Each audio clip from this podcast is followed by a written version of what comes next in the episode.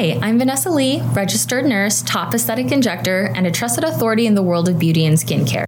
I'm Nurse Janet, aesthetic nursing director at The Things We Do and trainer and mentor to new and future injectors. Welcome to the podcast. Join us as we cover all the things we do for beauty, weird shit included. This episode is sponsored by The Things We Do. Come visit our locations in downtown LA, Venice, and Chino Hills. You can also inquire about appointments and can get a feel of what we do through our IG and TikTok at thethingswedo.co or simply stroll on by the beauty bar and pick up all of your skincare essentials. We want to hear from you. Please send us a DM on our IG at thethingswedo.co with your questions or comments, and we will be choosing a listener to shout out and have their questions answered on upcoming episodes. Hi, guys guys, welcome back to The Things We Do. We're on season three, episode 11, and I'm with Nurse Janet. Hi, everyone. I'm Vanessa Lee, and this episode we're talking about realistic expectations and outcomes of cosmetic procedures, minimally invasive procedures. So, I'm going to talk about why it's important for patients, mm-hmm. and then will you drive talk home about, why it's important yes. for providers? Yes. Okay, so realistic expectations are so important for patients to have because you need to know a lot of these these super transformative, like beautiful makeovers before and afters that you see on Instagram, TikTok, social medias in general, a lot of different combinations of procedures have been done together to arrive to that, or a significant amount of filler or a significant amount of Botox, like true dosing, has been done in order for this outcome to be available for this patient. And also, um, I think it's really important for you guys to know what to expect and what to put your money towards so that it's worth it for you. So, we'll talk about Botox, filler, threads, microneedling, PRFM, the outcomes that you can expect, the, the differences in skin texture, what you can notice as far as lift, actual facial shaping, and also probably what's not going to happen for you and instead what to do. So that's for if you're a patient listening, that's what, or watching, because now we're doing video. so if you're a provider, the reason it's important to know and manage your patient's expectations when it comes to these minimally invasive treatments is because you need to build a sense of trust with your patients. And there has to be a, um, a sense of there has to be transparency between you guys. Mm-hmm. So it's important to really know and drive this knowledge home when it comes to your consultation because then your patient is going to trust you. They're going to know what to expect. And then it's just going to build this relationship that's going to last years. And then they are going to let you do all these different types of treatments like Vanessa discussed. They're not going to just keep it limited to Botox or just Botox and fillers. They're going to let you do the bioregenerative stuff. They're going to let you focus on their skin because there's that st- strong sense of trust from the very start because you manage their expectations. Right.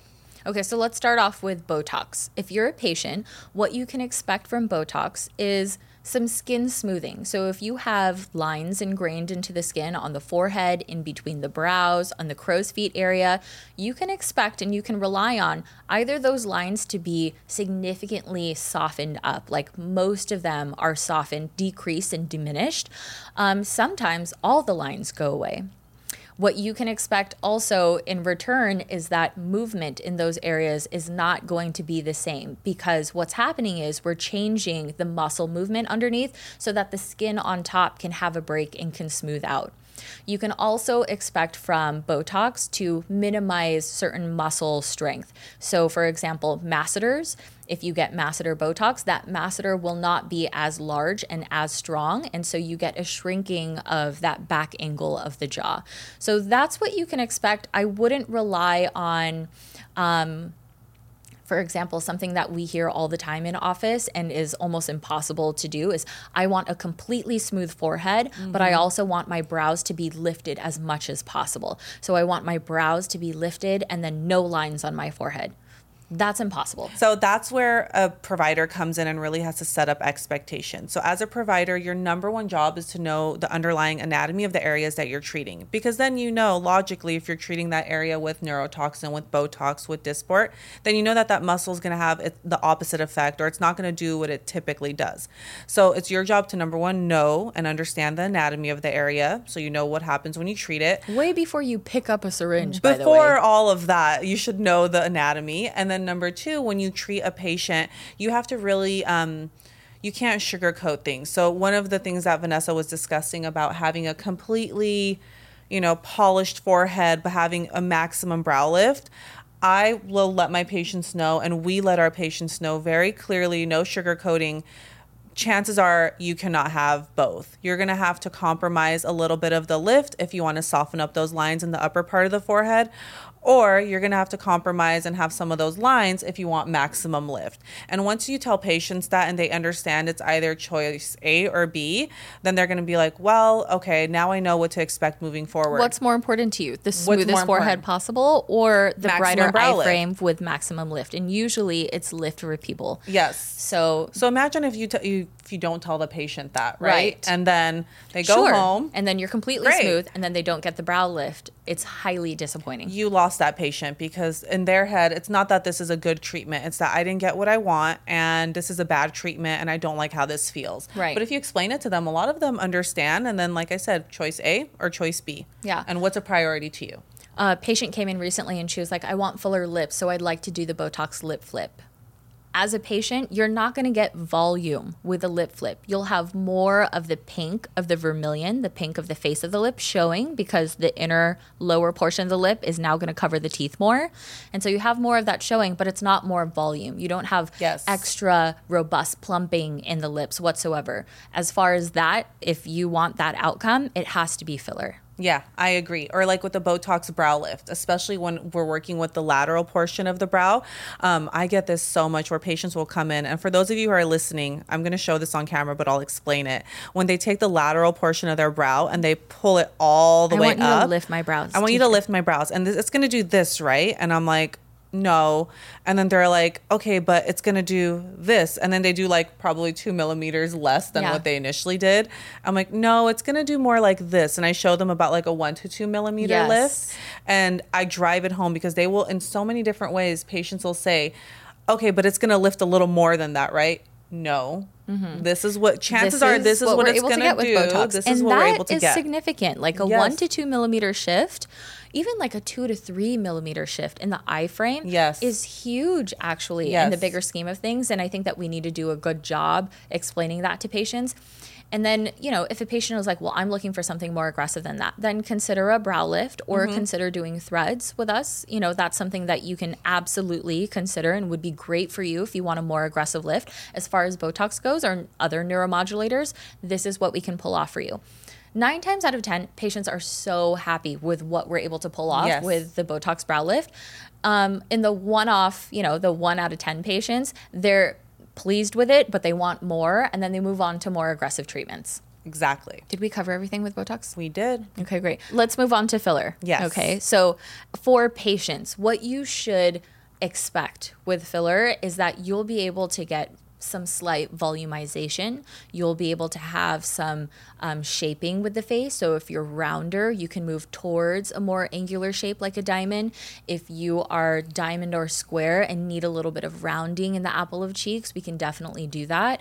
Um, those are realistic expectations, and it usually takes about maybe one to three treatments to get exactly where you want to be because depending on what shape or what kind of fullness you desire, typically it takes a little bit of a buildup. You don't want to do too much at one time. We can separate it into maybe two or three treatments at most if we're going for a more significant transition from before and after.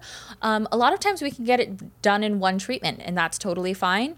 As far as volume goes, if you are looking for a facial shaping or a facial balancing procedure, it's very normal to have one to two teaspoons worth of filler place. So that's an expectation I want you guys to understand as well. One to two teaspoons worth of hyaluronic acid filler to shape the face. If you think about a teaspoon, how much actual you know volume that holds and you're thinking about shaping the cheeks shaping the lips shaping the jawline mm-hmm. and the chin area it doesn't sound like much but if i translate with one one to two teaspoons what that means as far as syringes we're to have multiple syringes for you okay? So that's totally normal. Some people call them mls some people call them cc's some people call them syringes. Each syringe is one cc one cc is a fifth of a teaspoon. So if i'm saying you need one to two teaspoons that's a few syringes okay? So keep up with those expectations. It's totally normal. Janet and I, in previous episodes, have expressed what we've already used in our face, and each of us have about a teaspoon or over just over a teaspoon yeah. of hyaluronic acid support. Yeah. So For providers, I feel like for providers, again, it's letting your patient know that these treatments require multiple syringes or multiple cc's or a teaspoon, however you want to word it. Um, I think what really works well if you feel like your patient is a more visual patient, a more visual learner. So I always show, I always ask patients, I'm like, can I show you my face? Can I lower my mask and show you? And once I show them my face and they're like, oh, you get this stuff done, I'm like, yeah, I actually have five to six syringes in my face. And then they look at that and they're like, okay, she looks normal and she still looks volumized, but in the most natural way, then they feel a lot more comfortable.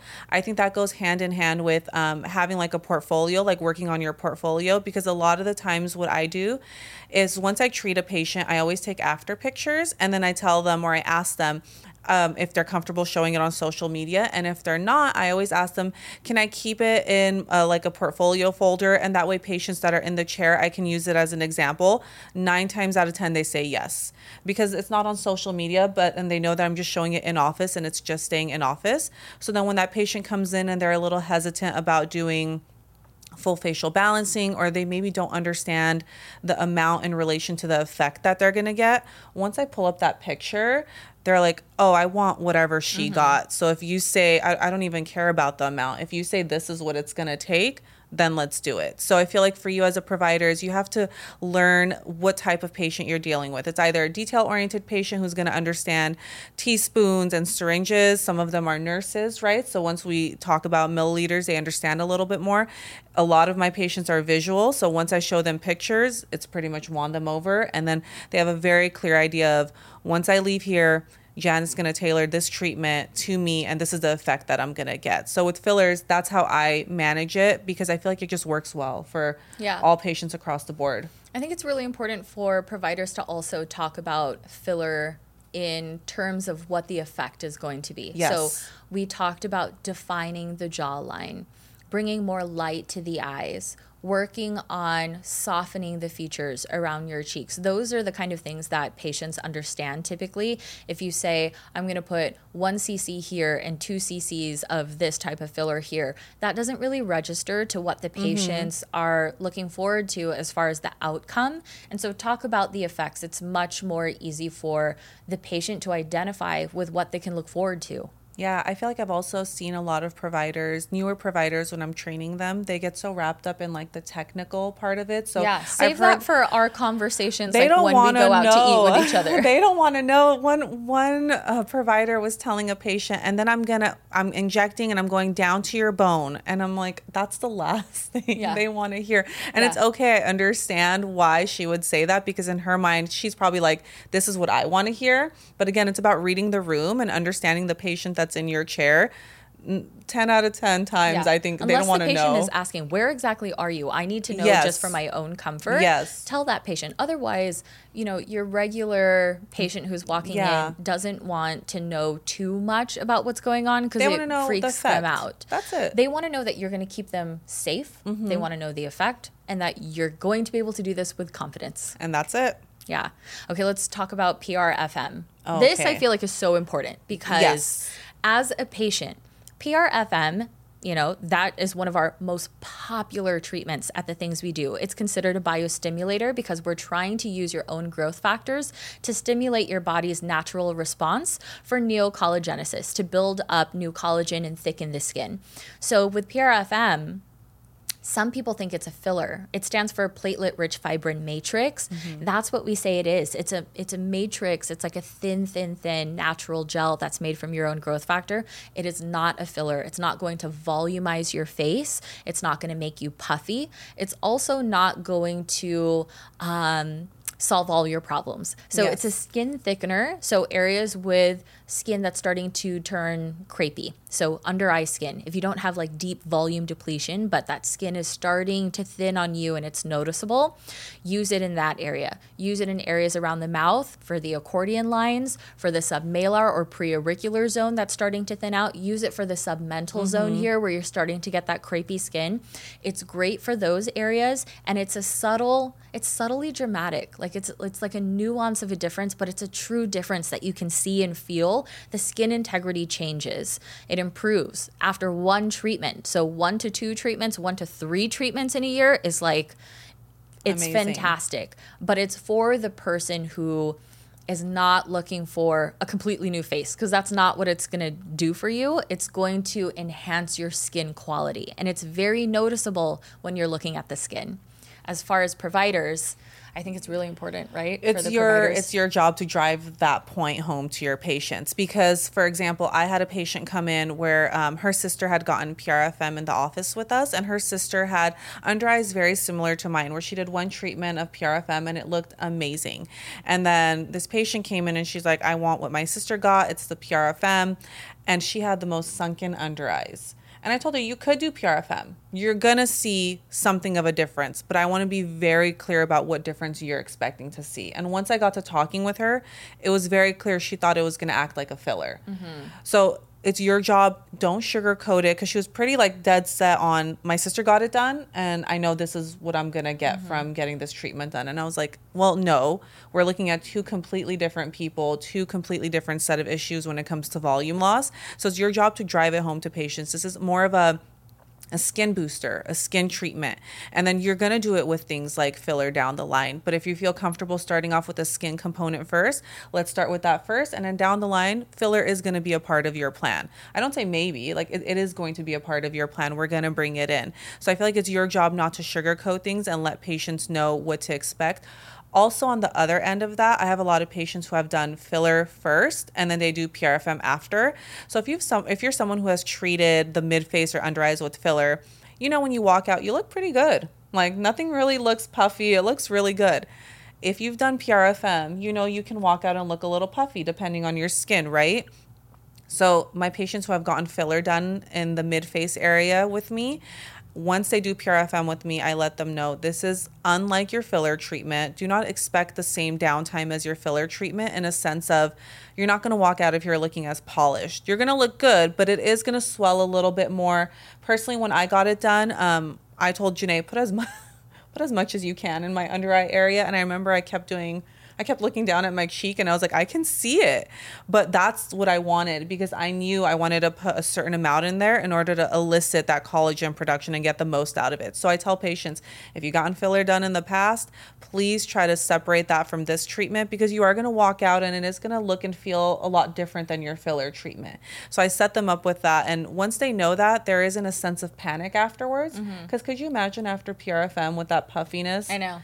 Yeah. Like yeah, so you just have to manage those expectations ahead of time and have that conversation yes. even before you get started. Yes. So I like to tell patients with filler, we slightly undercorrect always, no matter where it is in the face and no matter what filler we're using it's not dependent on the hydrophilicity qualities or the G prime or the cohesivity or any of those characteristics all hyaluronic hyaluronic acid fillers are going to pull in a little bit of water mm-hmm. into that hyaluronic acid gel in your face over time. So we always undercorrect slightly. Um, with you don't walk with with PRFM. We overcorrect that area because yes. you are going to lose a little bit of that efficacy. It's not a gel implant that's going to stay with you. It's essentially your own blood growth factor. It's not like a gel that's going to stay with you the entire time. The gel factor is meant to stimulate the mm-hmm. tissues around it yep. in order to have that tissue build more of itself in the future. So we overcorrect and make you puffy a little bit. You swell and we want that swelling to occur. So after fillers, we give you ice. After PRFM, no icing. We want you to swell. We want that, you know, stimulation and that controlled inflammation response to be triggered. So very, very different. Yes, absolutely. Let's talk about threads. So oh, threads the the yeah i feel like we're getting more and more oh man um, uh, i guess like aggressive with the expectations yeah. and what people expect so with threads there are two different types of threads there are well there's many different types of threads actually but mm-hmm. there are two um, i guess cultures of threads and what they really do and how they behave and what they do in the face. So, one is thread lifting, you can lift the tissues in the face, and the other one is skin thickening. So, with skin thickening threads, those are usually the small ones that you see kind of grids of where they place many within like the cheek, nasolabial fold, submental zone area. Those are skin thickening threads, just like PRFM is a skin thickening biostimulator. Um, and then the lifting threads that's what we really need to focus on as far as expectations. Yeah. as a patient, you can expect a few millimeters and sometimes a centimeter or two of lift, depending on your skin laxity and also where you are in life, your your maturity. Um, so if someone is already really full in the face and really tight, do not expect to get a significant lift. It's not going to happen for you. It's too much weight and too much tightness for the threads to make a true difference. If someone has a little laxity in the brow, you can get a significant lift in the brow with threads. If somebody has significant laxity in the mid face and lower face tissues, like if someone has loss of elasticity, has collagen issues, has a little bit of jowling due to fat shifting, and also, again, loss of elasticity in the mid and lower face, you are a great candidate for threads. If you have very thin skin and you have severe loss of elasticity in this in the skin, I don't recommend threads. Yeah. It's not going to meet your expectations. If you want to be lifted inches and want to put off doing a facelift because you think that threads are going to do the same thing, it's not for you. Threads are not going to give you a facelift look, um, nor can it you know get anything close to it really i feel mm-hmm. like a mm-hmm. facelift is still the golden standard when it comes to like true significant lifting. lifting of and like also working with the deeper planes of the skin and you know not just you know displacing but replacing where tissues used to be facelifts are still it but if you are not open to that just yet because you're not quite there yet and you want to do this a little bit of shifting in the skin and tissues by a few millimeters, maybe sometimes centimeters, if you like the look when you get out of the shower and your hair is wet and you wrap yeah. it in a towel and you put it you put that towel back and you get that little shift. Yes, threads are for you and those are the expectations that you can count on and rely on. I feel like for providers the main thing is if your patient is more of a surgical candidate, you have tell to, them. Yeah. Ask them, are you open to exactly. any kind of surgery? Because you know, I think this is for you. Yeah, and I, I tell I tell providers all the time, I know it's an awkward conversation, but they're going to be so grateful that you guided them in the correct way. And then guess what? They're going to refer their friends to you. And then after that facelift, they're going to come to you for all the other good stuff because you said no to them. And it's, uh, you don't have to be like, um, you don't have to ask in a way that's offensive Exactly like Vanessa said, I always ask my patients, um, have you considered or are you thinking about possibly getting a facelift? Has that crossed your mind? And then so most how of them motivated are you yeah. to get the result of a few inches and if they're like i'll do anything like yes. have you considered surgery and if a patient tells me i've already gone for a surgical consult and now i'm here it's apples and oranges mm-hmm. it's two completely like one can't replace the other so i feel like once they've already gone in for a surgical consult then in my head i'm like oh they've seen what the surgeon can do. So no matter what I do, it's not going to match up to that. But then it's just a matter of are you ready for surgery? And if you're not, then yeah, maybe we can do threads on you and we can buy you a little bit of time. But if you're ready to take that leap and do surgery, that is a better option for you. And patients have come back to me and they've said thank you because now I can focus on like the skin part of it. Now I can, you know, do all the other stuff. I can do fillers if I need it. So I feel like for providers, um, it's okay to say no for threads. It's it's definitely important for anything really. If you anything, feel like there's yeah. something else that's better, let your patient know. Yeah, and then also again, when the patients start doing that really full tack back. That's your job to tell them, well, no, this is actually what you can get. And having those before and afters is going to help you. Like I said, not every patient needs to consent to them being on social media, but my patients, most of them consent to me keeping it in a folder and having it to pull up and show other patients because they understand the hesitancy that comes with doing some of these treatments. So right. it's important to kind of have that visual for patients. And that's that's a conversation that I have with my patients. It's are you ready for surgery? And then if not, not, let's talk about what I can do for you and what you can expect after. Because it's not an easy investment, not only financially, like finances aside, um, downtime, you have quite a bit of swelling, right? It feels achy, it feels yeah, tender. swelling for up to two weeks. Yeah. You can feel sore. You're you know? limited in like even like working out. You're limited yeah. in your day to day things that you enjoy doing. Mm-hmm. So it's I always tell patients it's not it's it's not an easy ask out there's of all the social treatments. downtime with yes, threads. it's so I understand, you know, that there's it's not an easy ask, but this is what I can do for you, and this is what you can expect afterwards. Once they have that, you have to give them the right to um, know what they can and can't do after, because then it's going to be easier downtime for them. Versus, yeah. I had a patient. Oh my gosh. Side note: I had a patient where I was doing threads on her. Mm-hmm. As I was done doing the threads, I was like, well I'd really love for you to come in between two to four weeks. You know, I want to take a peek. And and she's like, okay, well, four at four weeks exactly from this day, I'm getting married. And I was like, well, this is great. You know, four weeks is fine. Don't get me wrong. There are some patients where there's one Wow. or two little lot of pressure. areas. I know one or two little areas that could take up to six weeks. Yeah. You know, depending on the person, or at the very least, I just want to make sure she's fully comfortable. You know, chances are she's going to smiling and enjoying I was about to say, day, chances are she's gonna have a bridal shower. You know, like all this stuff. And I was like, well, okay, can you come in between one to two weeks, and I can just take a look, just for my peace of mind, your peace of mind. Right. And this is on a Thursday, okay? Yeah. Love that. Actually, on a s on Sunday, I'm flying out to Spain, and that's where I'm getting married. Oh my god.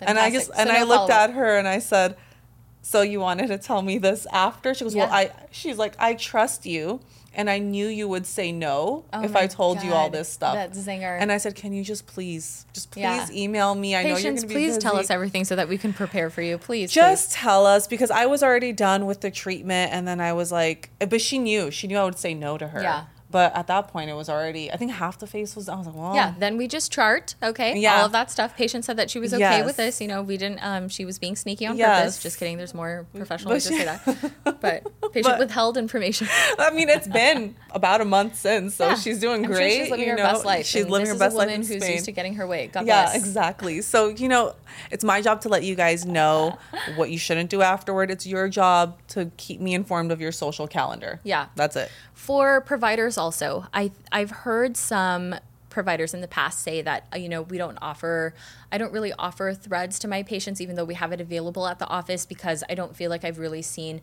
significant enough of a lift or like that much of a change for it to warrant me suggesting to Mm-hmm. a patient. What that tells me is you haven't had the right trainings Yes. yet because the lifts that we are getting at the things we do are optimal. Phenomenal. I mean, really, really impressive. Again, it doesn't compare to what we can do with surgery, but as far as a minimally invasive treatment, it is really impressive. So I highly suggest you look into one of our trainings or you, you know, really push for trainings wherever you are. Um, try try to reach out to us also and, and maybe let us know what you're doing, what kind of threads you use. We use a combination of Mint PDO with PDO Max and we use a few different vectors. We've really perfected our craft over the past like five years, um, and the lifts that we're getting are. It's it would be sad for you to have the availability of this treatment and not give it to your patients if you're able to pull off what we're pulling off. So maybe attend a training course with us, or um, you can request me from Mint PDO. But we'll do a thread training course in the future, right? We'll Mm-hmm. Yeah. do hands-on and also observer spots. And that's across the board for not only threads, but everything Botox, fillers, Right. everything. It's your job if you feel like you're inadequate. And that's that comes with a sense of accountability as a provider. If you feel like you're lacking or you're inadequate in a certain technique or a certain category of products or you know or certain areas of the face it's your job to take your education into your hands find courses reach out to us. We have beauty theories several times a year. Invest in yourself because it's only going to elevate you as a provider right? So it's your job to kind of take all that into your hands and really drive it home. Um, let's go ahead and talk about microneedling. okay yes. Okay, micro microtox, microneedling with a microneedling pen, and a microneedling radio frequency device. Okay, those three things as a patient, if you have a general red flush in the skin, some slight rosacea, if you have larger pore size, if you are very oily, if you want um, a quick, no downtime procedure to help address those things within a short time frame, like duration, as far as like the results lasting, microinfusion is what you should choose. Um, everyone and I'm talking about the things we do specifically because we have our own cocktail. We use glutathione, a little bit of neuromodulator, we use a little bit of hyaluronic acid filler, and sometimes we put in our your own PRFM inside the treatment as well. the best. And we stamp that into the skin. So that treatment specifically reduces your redness, minimizes the appearance of your pore size, decreases your oiliness, decreases acne production, and makes you visibly smoother and less red. Okay. That treatment will only last you a couple of months, maybe like three months, four months max. So it's something that you do like once a season, and there's almost no downtime with it. Okay. Um, as far as acne scarring, full rejuvenation of tissues, resurfacing of skin for all skin types, no heat treatment whatsoever, microneedling with a microneedling pen with PRFM is amazing. Okay, even when you do it with hyaluronic acid, or if you use like a snail serum growth factor, or if you use growth factor from human derivatives, um, it's a treatment that helps smooth the skin. Um, your pore size is also refined. Um, you have a resetting of the tissues as far as the texture and like fine lines in the skin. That's all improved, and you do have a glow about you. So I would recommend that treatment, maybe like a small series, like two to three of them once a year. As far as microneedling radiofrequency for a patient, what you can um, achieve with radiofrequency microneedling is skin tightening and skin smoothing. Okay, so the surface of the skin is amplified skin smoothing, retexturized a lot smoother than you would get with the microinfusion and also uh, traditional microneedling with a pen, but you're also getting this deeper um, heat flash. It's a thermal flash of heat within the tissues, um, and that kind of like shrink wraps everything. So this is not going to be comparable to like a deep, body tight, face tight radio frequency probe or um, something that they would use surgically after a type of lipo. That's not what this does. It's something more superficial and you're getting a tightening of the skin, but it's not something where, when again, people lift the tissues, that's not the type of tightening you're getting. It's an internal tightening of the tissues so that the tissues don't herniate away from, you know, closer to that bony prominence that you have. Um, but it doesn't do what threads do. It doesn't do what a facelift does. Okay, so that's what to expect. The outcomes of each one are, are impressive and are subtly dramatic, but they are significant outcomes. It's just I want you to be clear on what you're asking for and what you can head towards, what you can look forward to. Okay. I think the one thing with any microneedling treatment is you should learn, like what Vanessa said, learn what your patient's goal is and then tailor whatever microneedle treatment they need to them. So if they have an event coming up, then probably the microtox microinfusion mixture. If they have acne scarring, then lean more towards the microneedling with radiofrequency or the traditional microneedling with the pen. Um, aside from that, one of the main questions that we get asked is how long does this treatment last? So one point that I would like you guys to learn to drive home to patients is that, you know, these treatments, they produce collagen, right? So it really is dependent on how long your body wants to hold on to that collagen. But the most important thing is how you take care of your skin at home after these treatments, in between these treatments. So, Vanessa, I always say, you taught me how to say this in the best way where it makes complete sense for patients. What? You know what I'm about to say. I do. yes. Once I say it, you're going to be like, oh, Okay, no, that's it. So, I always tell my patients, think of this like, um, your twice a year dental cleaning. And then everything you do at home, the brushing and the flossing is going to be your skincare, your sunblock, all the stuff in between. Once you say it or you explain it like that to patients, they're like, okay, I play a part in this as well. I can't just lean so heavily on these girls in the office and expect them to work wonders because you could do three to six of these back to back. But if you're out there baking in the sun and no sunblock, Baking in the sun, vaping, you know, like not uh, eating the right smoking, things. all these environmental factors, then it's really going to backtrack. You're not going to see the effect for as long as you know someone who takes care of their skin and they're very diligent with their skincare and they take care of themselves and they live a somewhat healthy lifestyle. So that's the main point I drive home to patients. I think people get so fixated on this is what I'm paying. What am I getting out of it longevity wise? And then the point that I drive home to patients is this stuff works. It's backed by science.